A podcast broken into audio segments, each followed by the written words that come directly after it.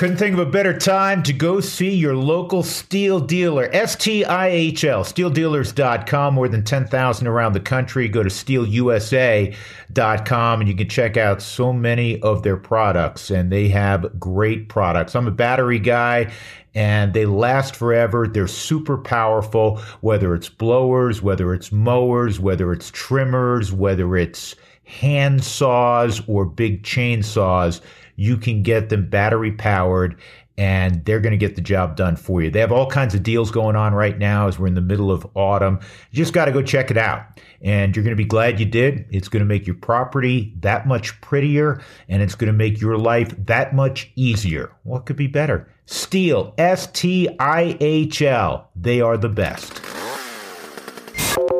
This week on the Drew Goodman podcast, is Sean Payton still the smartest guy in the room? So far, that smartest guy in the room is one in four. Plus, college football. Colorado's in a great place. The Buffs, CSU, Wyoming, and Air Force, all looking good. Drew is talking MLB playoffs, and it's part two of Drew's conversation with Rockies rookie sensation Nolan Jones. What Rockies veteran offered him a Rolex if he hit a certain goal? RBI here, RBI there. I hit a homer, and it was like, oh my god, this might, you know, this might be real. And he started joking with me a little bit, like, you're thinking about the Rolly, aren't you? Subscribe to the Drew Goodman podcast wherever you find podcasts and tell a friend. This is the Drew Goodman podcast. Welcome in, everybody. It is show number 223. Lot to do today before we get to uh, part two with my man Nolan Jones, who had a terrific freshman year. Got his feet wet, if you remember, with Cleveland a year ago. But uh, what a terrific first season he had with the Rockies. We'll have part two of that interview coming up here in a in a little bit. We'll start in football because it's the fall. Football in our country dominates in the fall. We'll start locally. We'll start professionally. Um, or maybe semi professionally, as I'm sure some of the cynics are saying right now about the Broncos. And uh, it was another rough one. Denver loses the game against the Jets, the much anticipated game against the Jets because of the rhetoric uh, that took place. And I want to say back and forth. It wasn't back and forth rhetoric. It emanated from Sean Payton, unsolicited, when he described Nathaniel Hackett's coaching job as one of the worst coaching jobs in the history of the NFL. He tried to walk it back slightly the next day, uh, and and he had to wear it and uh, he really wore it on Sunday. The Broncos now against decidedly mediocre teams at home, 0 and 3 in the Sean Payton era. And I've said this before, and I guarantee you I will say it again in the future. And maybe you're a lot like me in this regard. Nobody likes the smartest guy in the room. Always be wary of the smartest guy in the room. And Sean Payton, certainly, first impressions here in Denver, we've known him from afar from his days uh, in New Orleans, and we knew him a little bit in his television days. But now, as we get to know him, Sean Payton comes off as the smartest guy in the room. And so far, that smartest guy in the room is one in four. And he's got to own that. One of the things that came out of that Jet game that was so evident uh, Russell Wilson talked about him last week. Not going to talk about him again this week. I think Russell Wilson's playing fine. There weren't guys open. I mean, he was holding the football back there and and looking around, looking around, and and it was apparent guys aren't getting consistent separation for the highest paid wide receiver room in the NFL. I know Tim Patrick's gone. Courtland Sutton, Jerry Jeudy, far from lighting the world on fire. Um, Dulcich has been out. They hope to get him back in the very near future at tight end. There aren't a bunch of game breakers on that Bronco offense right now. And the O line has been marginal. You know all of these things. I'm not going to go over them. The defense has been awful.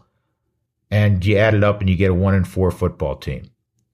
And then you keep thinking back on, on things we were told by the new head coach, the new head coach who the Broncos paid a handsome uh, sum, not only financially, but in draft capital to get from New Orleans, ultimately, where he was still, uh, his rights were still uh, part of the New Orleans Saints. And so Sean Payton, who told us he'd be highly disappointed or something along those lines if they weren't a playoff team, is now one and four.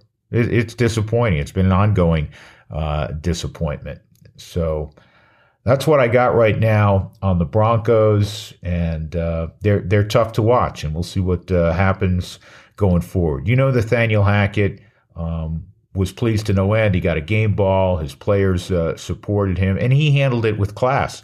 He never said a word about it after. He did not gloat. He handled it um, with class. And that's why, even though last year was a failure and he lost his job after 15 football games, of which they had only won four, there aren't many people who played for him that disparaged Nathaniel Hackett. Good guy. The media that covered him, good guy.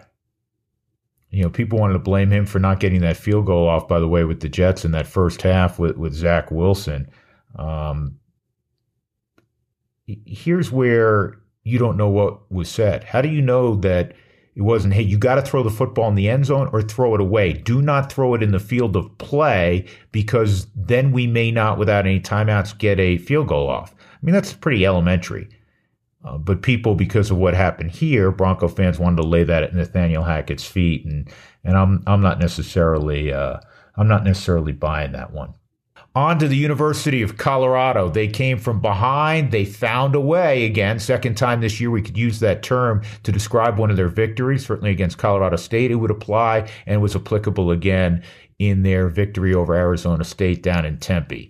In a game that uh, looked like uh, they may lose down there, they found a way. So now they're four and two after six games. They have a, uh, a game they need to win. Uh, we're taping this on a Wednesday, Friday night in Boulder against uh, a Stanford team that's not the Stanford teams from a few years ago under David Shaw when Christian McCaffrey was starring there. Uh, that's one you have to put in your hip pocket. Then you're at five wins. I want to talk about this for a moment. And then the rest of the way, you know, you have Oregon State, you have Washington State, you have UCLA. Uh, you have uh, the University of Arizona, who they gave USC all they wanted uh, the other night, and their quarterback was terrific. Um, that was one hell of a game, by the way. But then you only need one to get the six. And I want to take you back to the start of the year. All you Buff fans out there, there were there were two storylines on the season when it came to number of victories. Vegas had their over under at three and a half victories. And there were a lot of people who said, you know, if they if they get four, that would be based on what we saw last year, one and eleven, and you could make a convincing argument they were the worst team in Division One football, right? So if you got to four, that would be really nice progress in year one under Coach Prime. And there were some out there that said, boy, imagine if they could go six and six and get to a bowl game. I mean, that would be just remarkable. And then the TCU game happened, followed by the Nebraska win, in which Colorado, in the second half in particular, blew out um, Nebraska, still a rival. And then the come from behind against Colorado State in overtime. And people started thinking, you know, they're a top 25 team, started thinking, how special can this team be? Can it be nine or 10 wins special?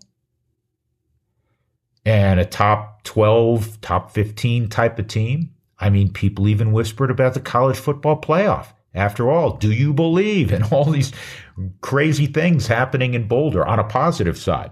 And then they got blown out at Oregon, as you know. And then the SC game, which uh, I got to witness in person, great comeback, great comeback, phenomenal game, and, uh, and and that left the Buffs with a couple of losses. But but I want to go back to the original point. And that is that faction of Buff fans that felt like, man, wouldn't it be unreal if the Buffs in the first year under Coach Prime could get to six wins and be bowl eligible? Well, now you're at four. You ought to beat Stanford at home. That's five. And then you got to win one of the remaining five.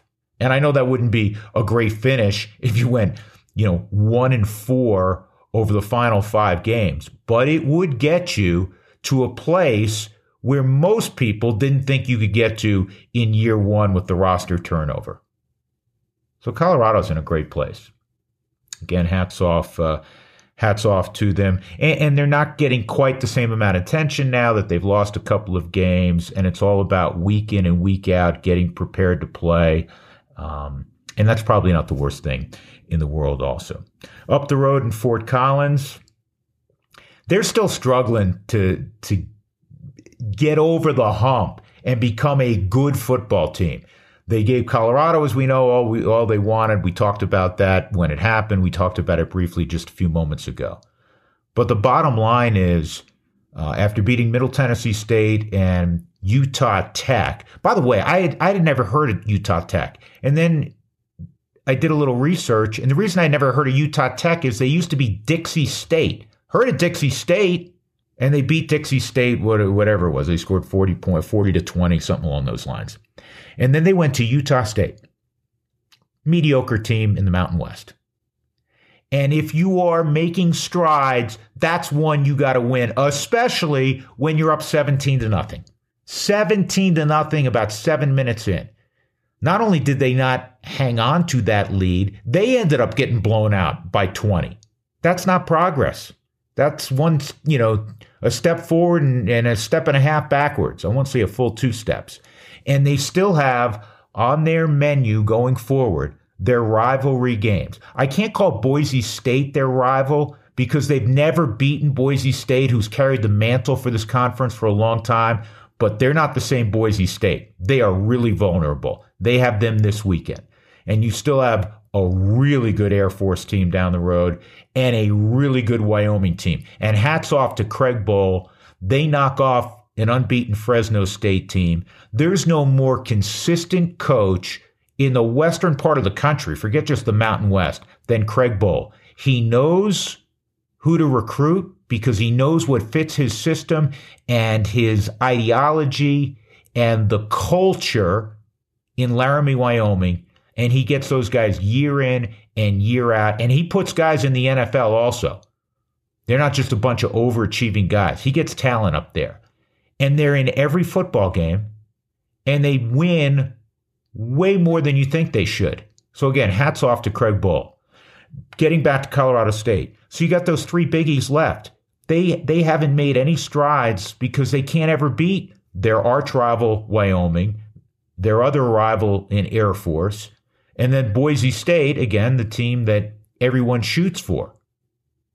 They have those opportunities still moving forward in this season and we'll see how much progress they've made overall. Or is it just going to be uh, at the end of the year where you talk about, well, they played Colorado really tough, and it was still a disappointment because they weren't able to win any of those games against the the three prominent teams on their schedule that they've struggled so much with. I do think they're headed in the right direction overall under Jay Norvell. Uh, I, you've heard me say this before. I think Jay Norvell's without question the right guy. I think he's a really good football coach, but but at the end of the day, you gotta you gotta have more more games in that left hand category, right? Hey, by the way, Pac-12. I want to go back to that for a moment. I know you've seen this. In this final year of the Pac 12, how ironic is it that not only are they having a really good year, as we tape today, seven teams in the top 25, but you could make an argument because the SEC seems to be down a little bit that the Pac 12 is the best conference in college football. I, if you don't want to go there, I understand that. But they're number two, probably. They're better than the Big Ten. Isn't that something? In the final year of the Pac 12, they're having the best year they've had on the gridiron in years and years and years. Changing gears to baseball. Love this time of year. There's so much going on. NHL just got underway. Avs are one of the favorites to to get back to the Stanley Cup Finals. Fingers crossed after winning it, as you know, a year and a half ago, and and then last year's disappointment, first round exit against the Seattle Kraken. The NBA will get going soon. Football clearly in full swing, and then you have the baseball playoffs. I want to address one thing that's been a, a hot topic in, in baseball circles of late, and that is the criticism now in year two of the best out of three series for the wild in, in the wild card round, if you will. And the fact that the teams with the best record, the division winners with the best record, that's the top two division winners, get five days off basically. And because most of those teams, not all, didn't fare that well initially, well, baseball's a game that's played every day. That's the narrative. And it really hurt them. And even some folks out here compared it to what happened with the Rockies when they had, by the way, nine days off between the National League Championship Series and the World Series, and that hurt all their mojo. What I would argue back then, I do think it affected them. Nine days off is quite a bit. It's more than it's more than five. Um, but the best team won that World Series. And if you talk to players inside that 2007 clubhouse, if you talk to them now, they'd probably say it hurt us. It would have been a better series, but the better team probably won. Now to what's been occurring this year, there have been teams that have been able to. Houston won a division title. They're swinging the bats just fine. I, I don't think you can hang your hat on that. Look at the All Star break. Nobody ever mentions, boy, teams look sluggish coming back from the All Star break because it's the same time off. The other thing is, is you can put to put your rotation together as you'd like with that time off. So you do get the reward if you win your division and win it in convincing fashion with one of the best records in your league. So I'm not buying that overall. I'm not buying the fact that those teams didn't perform well because they had some time off. We're in a time frame with podcasts, with radio talk shows, with debate television, sports television shows, where there has to be a reason uh, for everything. No, there doesn't, especially in the sport of baseball. In the sport of baseball, in short series, a team with lesser talent can win and does win and historically has won, whether there's time off or there's no time off. Everybody's celebrating Bruce Bochy in Texas running through Baltimore right now. What a great manager. And Boch is a great manager. His greatness lies in how he manages through the course of 162 games beginning, you know, prior to that with the 6 weeks of spring training. His consistency. It's not game to game these intricate and sophisticated moves he makes in game that leaves the other manager baffled, where we would use terms like, oh, he got outmanaged or he outmanaged the other side. No. Guess what? In a given series, his guys got clutch hits, his pitchers made pitches in big moments, or maybe they had a little baseball luck on their side. Because the prior weekend, if you remember, Texas against Seattle did not finish what was a very nice season for the Rangers and got caught by the Astros, and the Astros won the division title, not the Rangers. Was Bochy a bad manager the final weekend of the season? No. Managers' effectiveness and their leadership and their skill set are told over the course of a season not in one particular game or one particular series. Baseball is different that way. And let's look at the Dodgers and the Arizona series. People saying, well, the, uh, you know, the Dodgers, you know, were the division winner by a landslide. Arizona had a really nice year, but won, you know, 87 games, whatever it was. There's no way they can compete with the Dodgers. Yes, there is. It's a short series. And Arizona has a good offense. And Arizona got after Clayton Kershaw in game one, and they continued that in game two. There's not this huge disparity. And with the Dodgers, they were interesting all year for me in that this was a different Dodger team.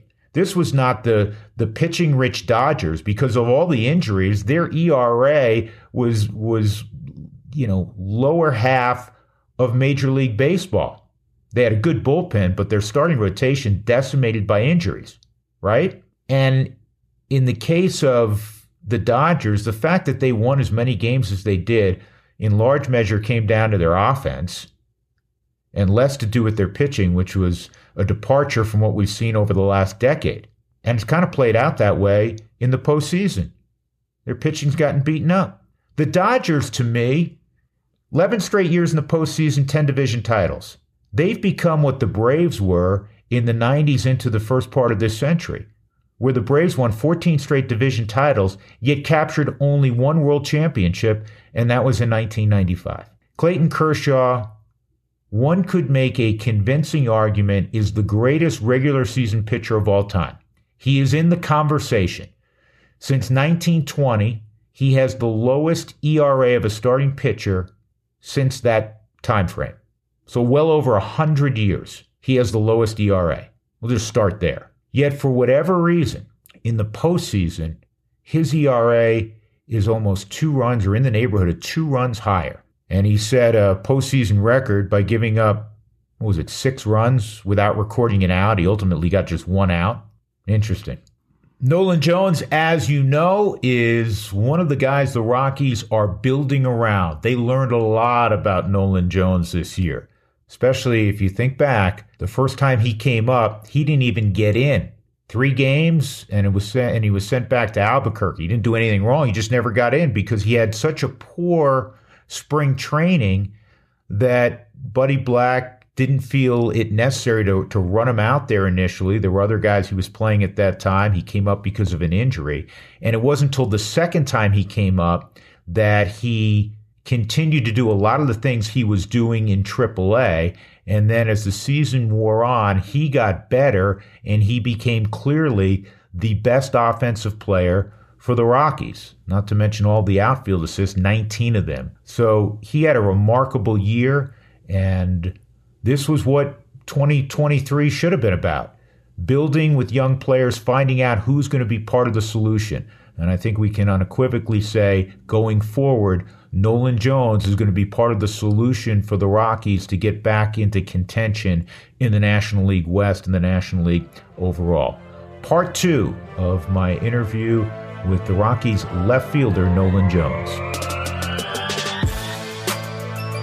What are you most proud of this year? And and you know, for, from a statistical standpoint, there's a ton to be proud of. You know, the 20 homers.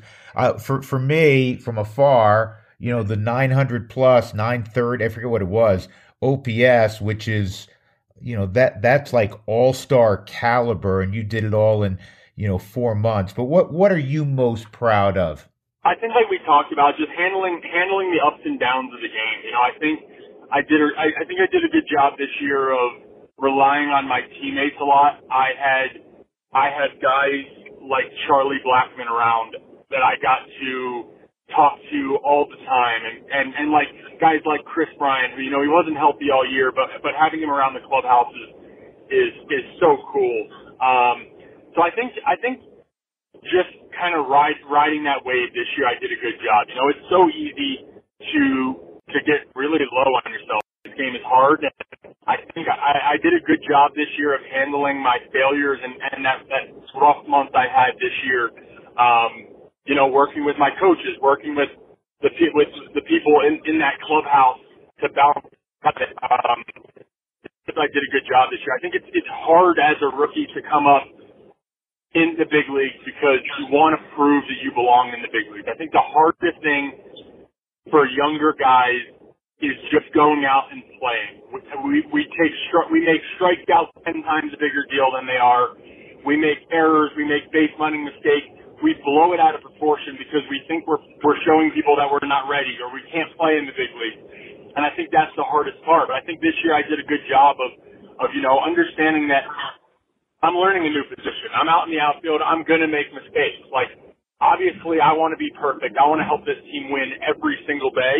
Um, but it's not realistic to think you're going to be you're going to be perfect every single day. So I think I did did a good job this year, um, relying on my teammates and and you know trying to stay as even keel as possible. Did you have a coolest moment? I mean, did you have a, a moment on the field where you're like, you know what, wow, uh, um, that was neat. Um, you know, I think I, I think the walk off home run against the, the Padres was the was the coolest moment for me. You know, I had a couple at bats in the ninth inning where they brought in a lefty to face me, and I was able to to to, to drive a ball or drive a run in or or whatever. And you know, I, I did a good job this year with when I had runners in scoring position, like like really focusing on doing my job and getting those runners in.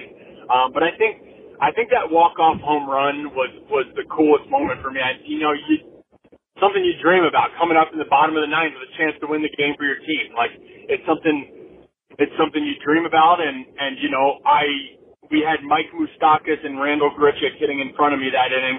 And I remember going into the cage, and they were both they both joked with me. They were like, "What are you doing? Game's gonna be over before you get up." And I was like, I was, I was laughing obviously, and then you know just just taking taking a a controlled swing in a big moment like that. Like I think that that's something that is hard to do. You know, when you when you come up in the bottom of the ninth with nobody on base and two out, like it's very easy to have one thing on your mind. Um, and I think that moment, you know, I, I was able to, to stay calm and just think about putting a good swing on a good pitch, getting a good pitch to hit. And yeah, so that was, that was my, my coolest moment this year. And then, you know, rounding the bases and having all the guys waiting for you at home plate. You can't beat that. Yeah, you can't beat that. And, and you know what else I don't think you can beat because of some of the things you described and um, certainly not at the big league level, but I've shared, you know, moments with my with my boys when they have success and, and coaching them. When you had an opportunity, whether it was in the clubhouse or on the drive home or once you got to your place, to call um, mom and or dad, um, what do you remember about that particular conversation? Because I'm, I'm sure they're watching uh, every moment they can. Yeah, so I, I'm I'm very connected with both my parents. I, I talk to both my parents every single day, um, and you know I just I just called them yesterday, and they both kind of just told me how proud of me they were. Um, and you know, hearing that from your parents means miles more than anybody else. But just you know, both my parents just told me they're so happy for me, and like, I think I think just having those conversations and, and getting to call my grandmom, and I called I called my grandmoms, and my grandmom said I missed I missed one inning this year, and you know, hearing that from from your grandmom, she's on the East Coast, staying up till one o'clock in the morning every night watching me play. Um, you know, those are that's that's special for me. Those are those are really cool conversations that I got to have, and and you know, just hearing your parents get to talk about some of your successes and and their friends, you know, I, I would I, there's no chance that I could I could I could be here without them. I wouldn't have had this opportunity. So to to make to make my parents proud and and, and have them be happy and tell me they're proud of me, it, it meant the world to me. That, that's really cool, and I love how you described it. And God bless your grandmother, man, just staying up that, that late every night and missed only one inning. She was so sad. She was so sad. She was that I missed one inning this year. I don't know why I went to bed. Oh my gosh! Uh, you know what? Next next year, please, if if she's able to come out or it's in Philadelphia, we would love to meet her. That would be awesome, man. Yeah, absolutely. She would love it. She would love it. Yeah, that that that's that's remarkable. Um, you are going to be able to. Um, well, let me let me rephrase that. If you are ever late anywhere, at least in the next, I don't know, six, eight, ten months, people are going to give you a lot of shit um, because you have a fancy watch on the left wrist that I guarantee you always has accurate time. Um, do you have it on right now, by the way? Of course, I have it on right now.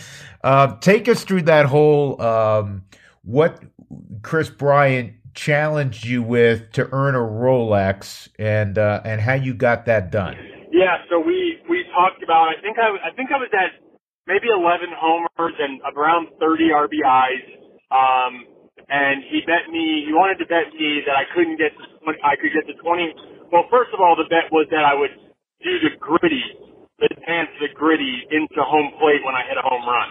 and uh, and he offered me an amount of cash. I was like, I don't want cash. I want something that you know I can I can look at and say Kris Bryant got me this. And he he was like, all right, you know what? Let's figure something out. Let's how about a Rolex? Like, all right, I'll do I'll do it for a Rolex. And later in the day, he came back to me. And he was like, hey, like let's make it let's make it goals oriented. Let's let's make it something that would be that's something you can strive for. It's like, all right, you you tell me and he said 20 home runs and or six or 60 RBIs.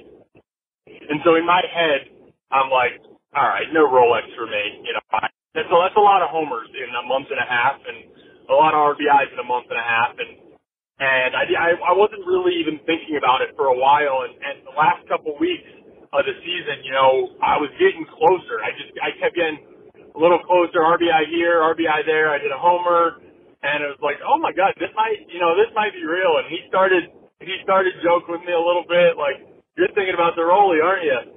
Okay, yeah. So he was actually sick when I when I reached the goal of 60 RBIs. Um, I, I hit a, a double off against the Dodgers, and, and B Rod was, and all the guys knew the deal. So B Rod was cooking around.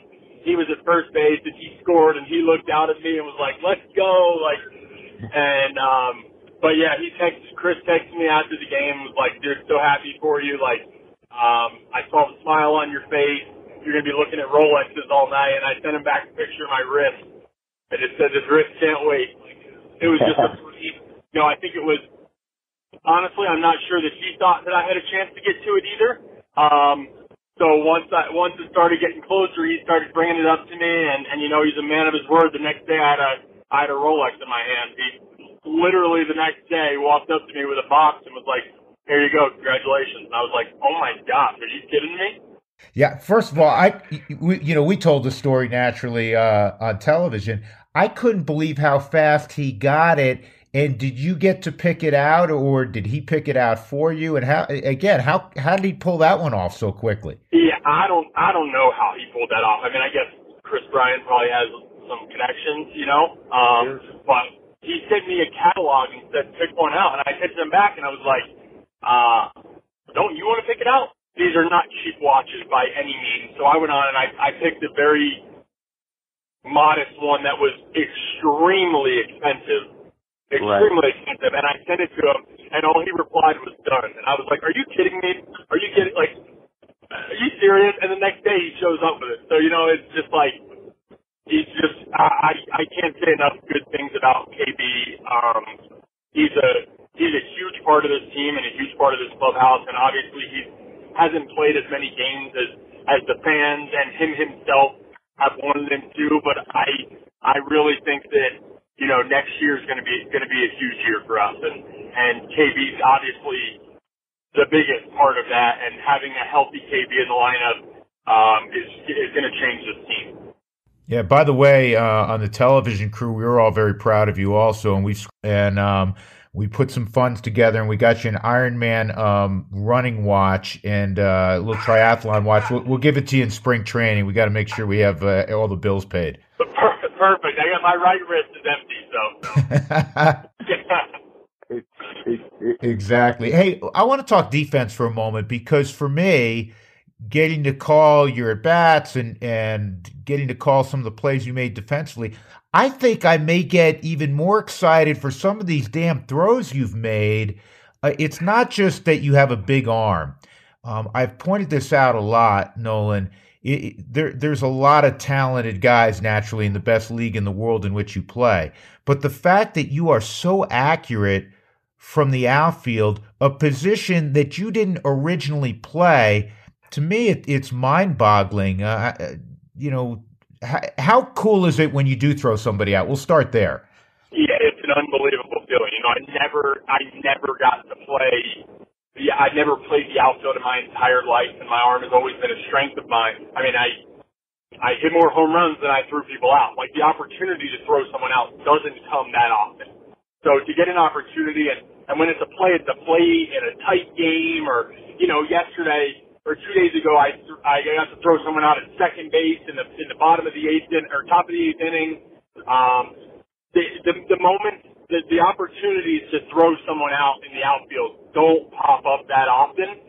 So to get them and take advantage of them and make a throw on the money, uh, it's it's a, it's a great, it's an unbelievable feel. Did you have to lengthen out your, your arm swing? Because, you know, usually it's a little bit longer on the backside when you're in the outfield. You came up as a third baseman, and that's, you know, that's, that's you know, pretty much put, put your, uh, your hand behind your ear, and, and that's how you throw in the infield. Was that, a, was that something you had to alter? So, a little bit, yeah. Um, but actually, I had, a, I had a really, really, really tough time throwing the ball in 2016 to 2018. I had a very inaccurate arm. I always had the strength, the arm strength there, Um, and so 2019, I really had to learn, relearn how to throw. Um, I worked a lot with the pitching coaches in Cleveland, um, because it was something that would drive me nuts. I would, I would throw from third base to first base and I would throw turbo sinkers, cutters.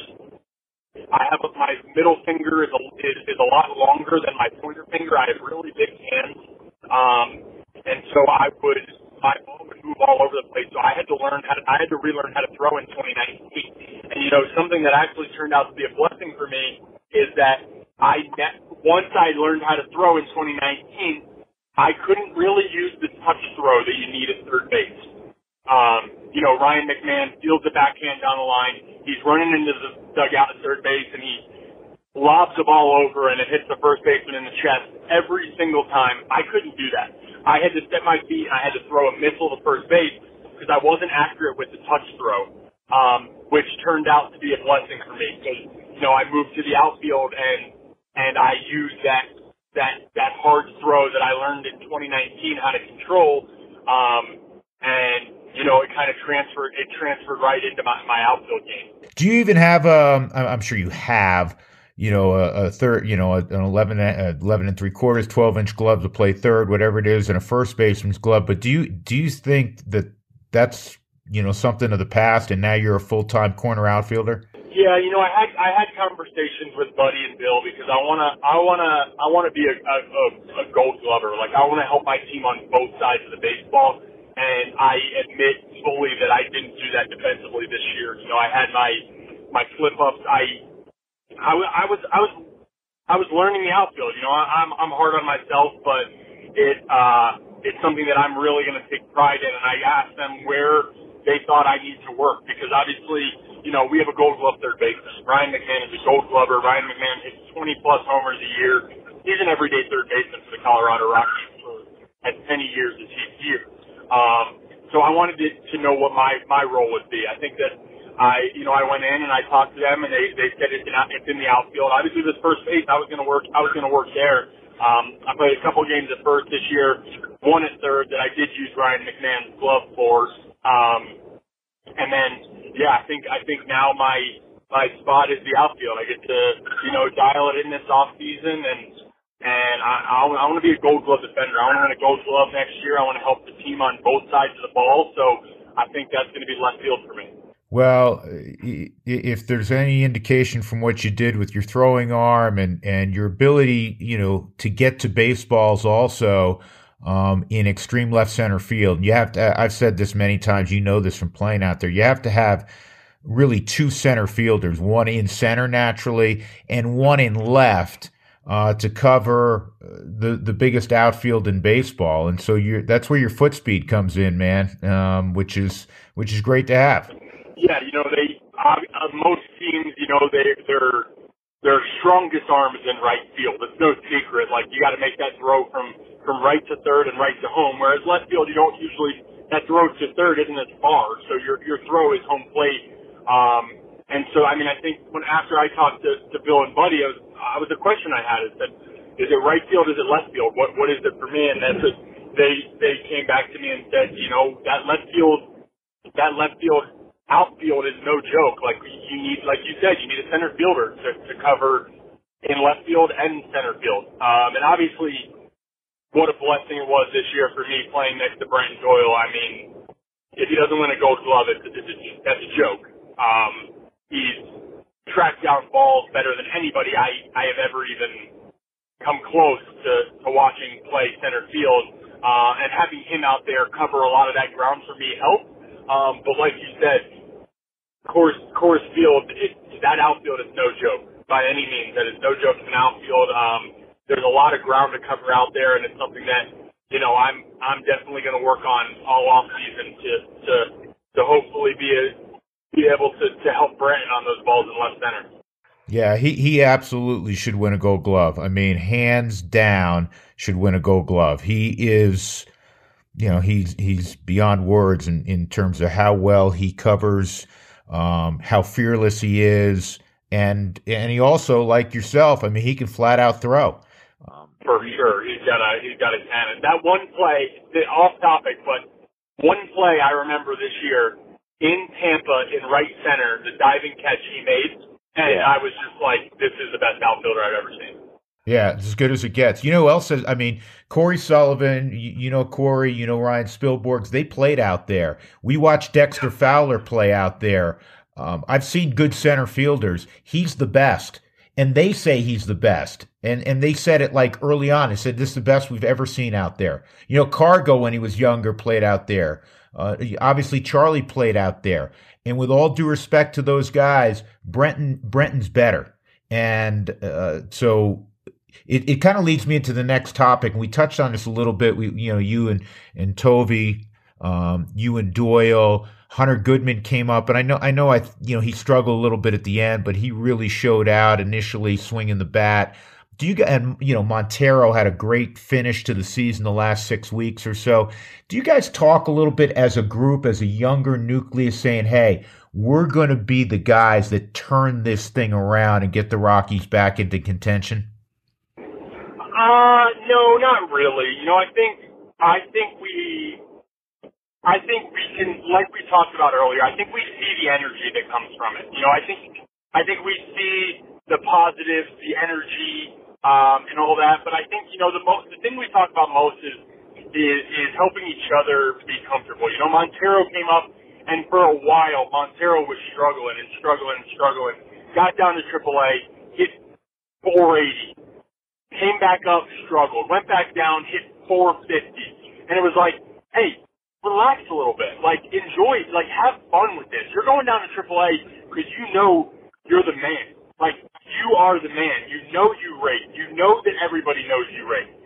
Believe that when you're here. And I think it's more of, it's more of a, it's more of an encouraging environment, um, rooting each other on, pulling for each other. And I think that's something that we all felt this year. You know, there was no, there was no jealousy from anybody on this team. There was no, ah, he's having success. I feel that, you know, I wish I was having this success or this or that. You know, I felt, you know, Brenton Doyle, there, there was no secret that he was struggling at the plate and then, you know, he would, he would go out and make a, make a play in the outfield and it was just like, holy cow, like this guy isn't carrying his at bats into the outfield. I think we just, I think the younger guys did a really good job of picking each other up.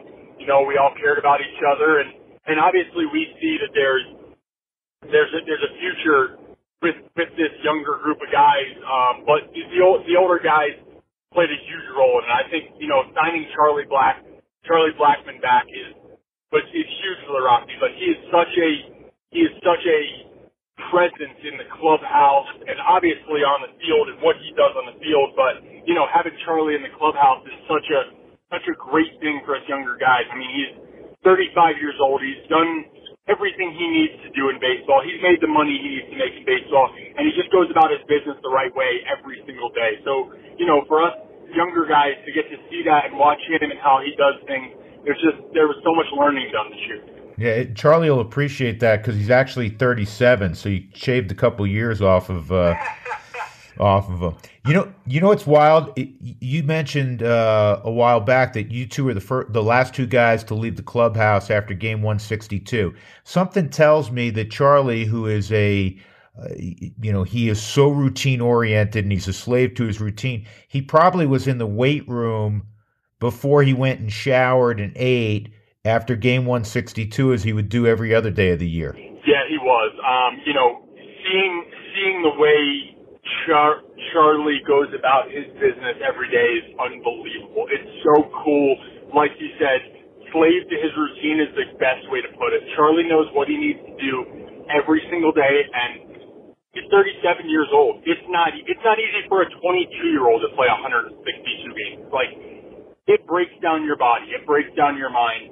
But Charlie knows what he needs to do every single day to go out and show people the best Charlie Blackmon and give us the best chance to win, and he does it. And it's it's it's unbelievable to see.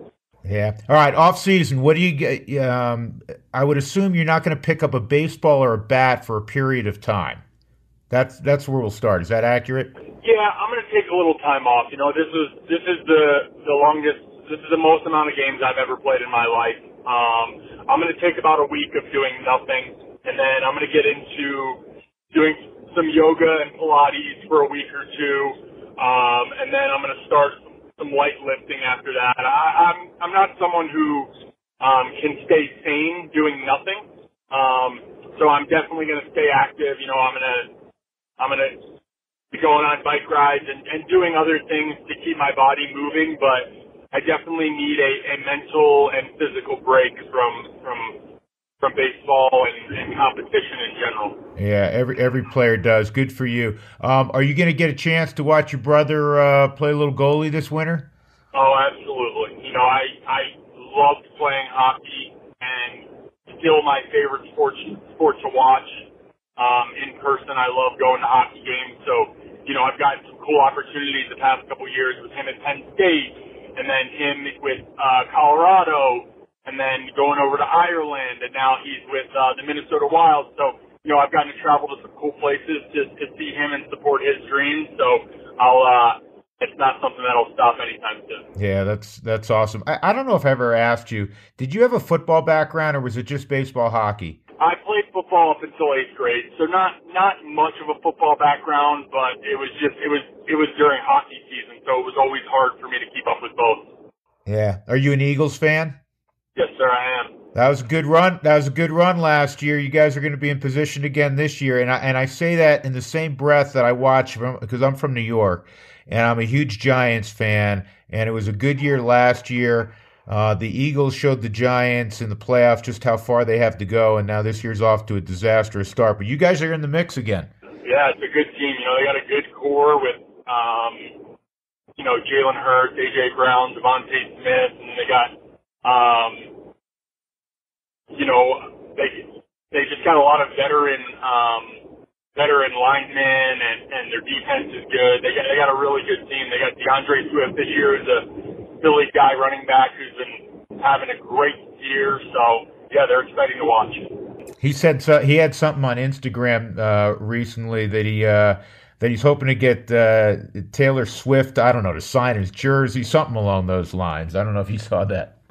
I didn't see that, but that's pretty funny. Yeah, I know the MLB or the uh, NFL has been running with the old Taylor Swift now. There it is. Yeah, that's awesome. Um, I will let you fly. Uh, by the way, what town are you in? Where are you? I have no idea. Uh, we passed Albuquerque about 40 minutes ago, so wherever. Gallup. You're you're on your way to Gallup. Probably Gallup. Yeah, yeah, that sounds right. We're uh, all I see right now is mountains. So. There you go.